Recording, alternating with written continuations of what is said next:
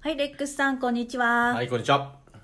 えー、っと、今日は11月6日なんですけれども、こう世間ではアメリカ大統領選の開票 も終盤に、えー差し掛かっていまして、あのあちこちでわさわさした雰囲気があるんですけれども、ちょっとまだ結果はね、あの正式には出ていませんが、ある程度ちょっと見通しも見えてきた感じはするんですけれども、えー、っと、そんな中、PGA ツアーの試合がヒューストン、テキサス州のヒューストンで行われています。ほいほい。で今日は2日目が終わりました、でアメリカで今今現時点で一番コロナの感染者が多い州ということで、あのまあ、すごいところで今やってるなっていう感じもするんですけれども、今週からお客さんギャラリーも入れた形で、えっと、始まりました。ほい。えっと開催されてるコースなんですけれども、はいえっと、パブリックコースということで、ほいほい。あの見た感じだとあのバンカーのも少ないし、うんなんか池とか水周りのあのハザードも少ないし、うんまあ、そんなにこう難しくなる要素がなさそうなんですけれども実際スコアがあんまりで伸びてませんけれども、うん。一体どんなコースなのか教えてください。うん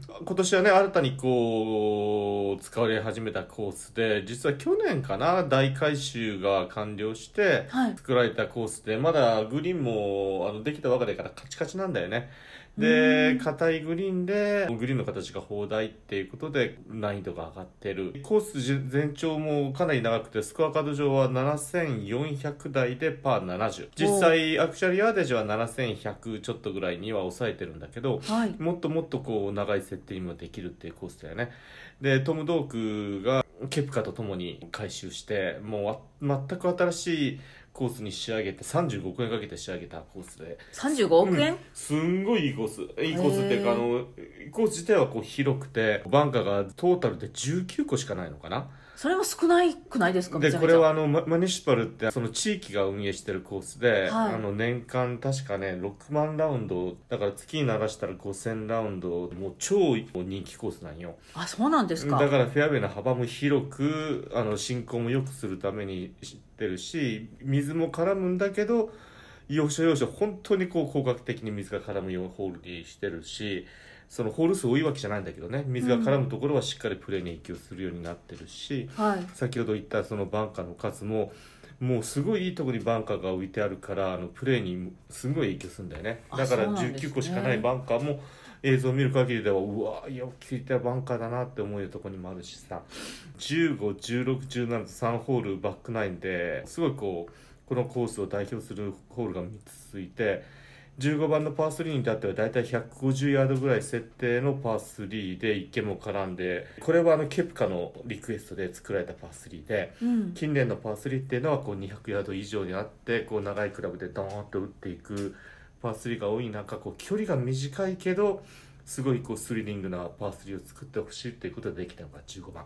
うんまあいいパー3になってるあの砲台グリーンで左サイドは池右に外してもこうアプローチが難しいところに行くしってこう点々っていうかだからウエッジとか持って攻めるんだけどうまいこと言ったらバーディーその代わりボギーダブルボギートリプルボギーもあるっていうホールだからね、うんで次の16番が池からの右サイドが池のパー5ツーオンかの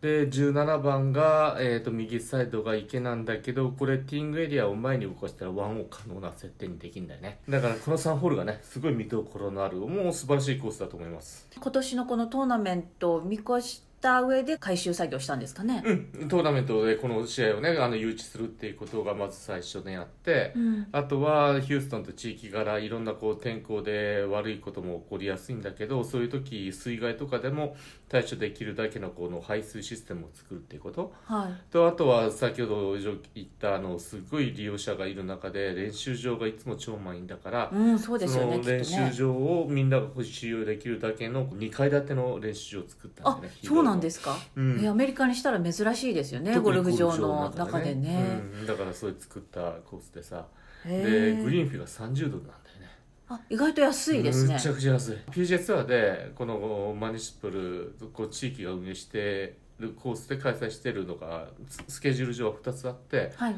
もう一つのトーレパインっていうのはあのその地域住民でも確か70ドルぐらいかなかかってその州以外地域以外からの人だったら大体200ドルぐらいかかるんだよねあのカリフォルニアですよね。そうそうトレパインサンディエゴのはい、サンディエゴの。うん、そのそのマニシあそこもマニシパルだけども全然こうまたプレーフィが質が違うよね、うーんまああそこはあそこでまた全米オープン何回もしてるっていう付加価値もあるんだけど同じマニシプルでこうやってツアーを開催して30ドルでプレーができるったらまた魅力的よねそうですよねということは今週試合終わった翌週来週うん、ほぼほぼトーナメントセッティングの感じでプレーできるチャンスあるんですかね、うんあるよもちろんあるんじゃないということは予約もういっぱいなんでしょうねきっといやね普段からいっぱいえー、じゃあもう先の先しか取れないんですかかねもしれないね、なるほどわかりました、えっとまあ、そんな中で、えっとまあ、レックスが注目した選手いますか残念なまがら予選落ちしたけどミケルソン、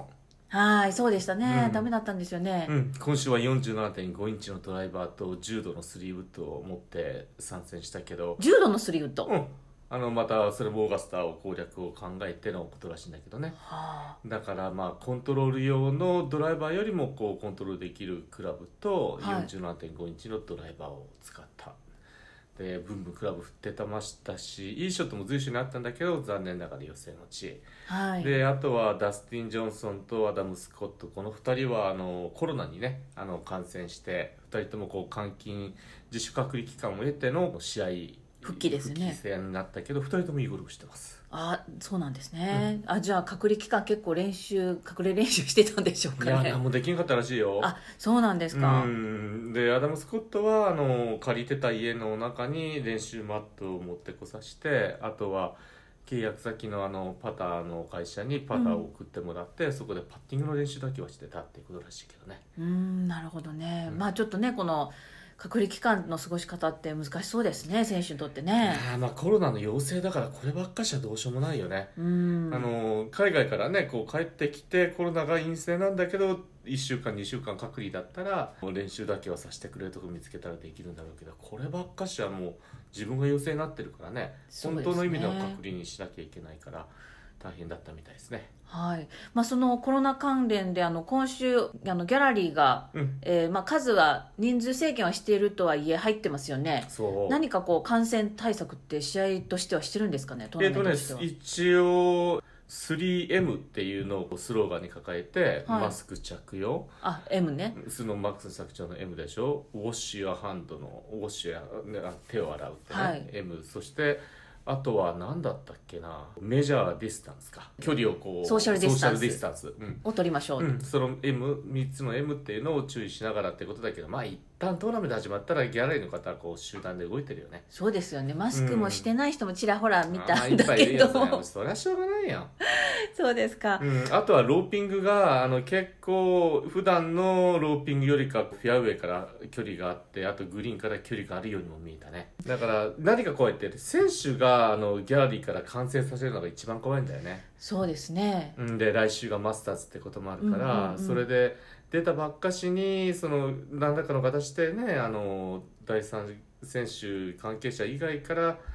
あのウイルスをもらって来週出れなくなるっていうのが最悪じゃないかそうですよねテストありますからね、そうだからそれがねオーガスタがね来週があるのにそのたそのために出れなくなるっていうことではあの気をつけて運営してるみたいですねなるほどわかりましたえー、とそれで日本人選手今2人、うんえー出てます、えっと、小平選手と松山選手、えはいっと、映像にはね今日出てきてたのかなあの何回かちらっと見たような気がしたんですけれども、うんどうでしょうかえー小平選手は相変わらずショットも調子いいよね、うんでパッティングもいい感じで一瞬4アンダーまでスコア伸ばしたけど難しいバックナインでスコアとしてでも1アンダーかな、はい上位にいます松山選手も今日セカンドラウンドは早めにボギーダブルボギーなんで出たんだけど、うんうんそこから連続バーディーが3つあったのかな、はい3連続バーディーもあったし終わってみたら、えー、とイーブンパーフィニッシュかなそうですね今日はうんまあさすがに帳汁を合わせてますねっていうところでしょうかはいではあの土日週末、えー見どころどういうところにレックス注目しますかうーんこれはもう本当ねそういう意味であのほとんどの選手がこう大発なコースだから選手たちもちょっと手探りでプレーしてると思うんだよね、うんだから選手たち自身もこう読めない状況だと思うんだけど天気はそんなに悪くないしあでもテキサスにしたら風吹いてないですよね全然吹いてないねんか風が強い印象しかないんですけどね、うテキんまサあ、スってた言っまたたら、まそういう週だったね今回ねへえだから週末もそんなに荒れそうな雰囲気じゃないし